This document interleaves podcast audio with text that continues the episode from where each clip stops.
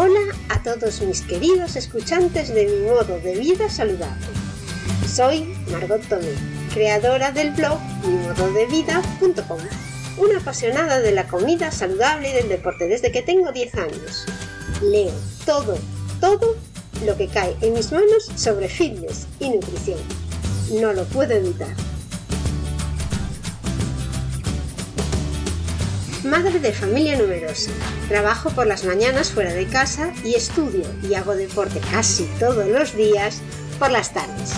En este podcast voy a contarte cómo consigo que mi familia y yo comamos siempre de forma saludable a pesar de que no me gusta cocinar.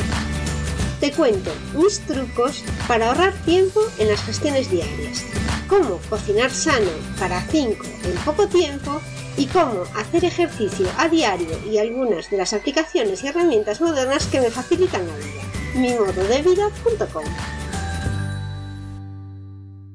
El teletrabajo ha llegado para muchos. Lo hemos experimentado ya hace un año, en marzo de 2020, muchos de nosotros, y nos damos cuenta de que es una vida mucho más sedentaria cuando trabajas en casa y además no puedes salir. Pero te voy a dejar en estos dos audios van a ser dos capítulos con los mejores consejos de entrenamiento y los mejores consejos de alimentación para cuando estás trabajando desde casa y no quieres ganar kilos por moverte mucho menos. Dos consejos de nutrición. Uno es que mantengas una buena hidratación. Por supuesto, estar sano no se basa solo en entrenar. El cuerpo también necesita una alimentación adecuada, pero al trabajar desde casa puede ser complicado. A menudo nos vemos obligados a asistir a muchas reuniones seguidas y nos olvidamos de beber agua o tal vez comemos en exceso para combatir el estrés. El problema es que la deshidratación perjudica a la mente y al cuerpo.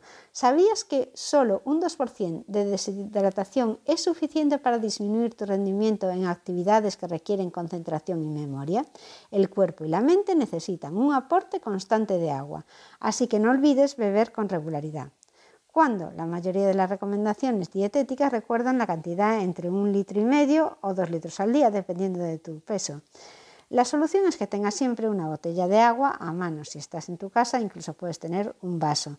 Un truco muy sencillo es tener la botella de agua llena, de un litro, por ejemplo, y la tienes en el escritorio. Incluso si no tienes sed, bebes un sorbo y observas cómo te sientes. Aprende a escuchar a tu cuerpo cuando te mueves menos. Deberías intentar terminar esa botella al menos una o dos veces al día. También puedes llenar la botella con té u otras bebidas sin azúcar. El punto 2 sobre nutrición es es que obtengas la energía adecuada para la jornada laboral y mucho más, porque te olvidas de planificar las comidas porque tienes la nevera al lado. La otra mitad de tu alimentación se compone de lo que no comes. Cuando tienes la cocina en pocos metros, es fácil abrir la nevera entre reunión y reunión y comer algo para combatir el estrés. O puede que estés tan inmerso en el trabajo que te olvides de comer. Después de todo, puedes comer cuando termines, ¿no? ¿Qué puedes hacer para cambiar estos hábitos tan dañinos? La solución es abastecerse de alimentos saludables y planificar las comidas. La primera parte del plan consiste en eliminar los alimentos poco saludables. No lleves a casa nada que te haga sentir culpable.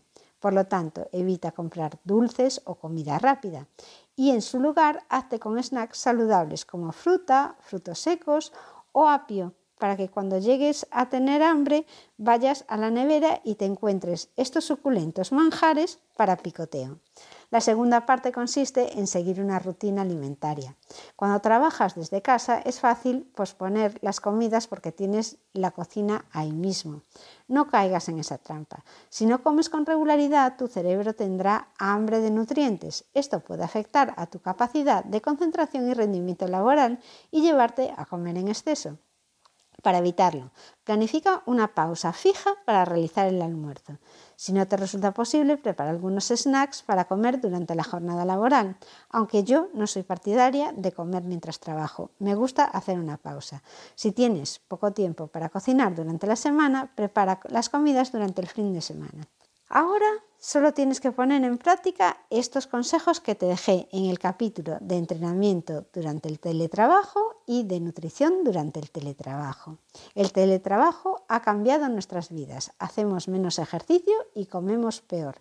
Esto es una realidad, por lo que debemos tener más disciplina para mantenernos en forma y saludables.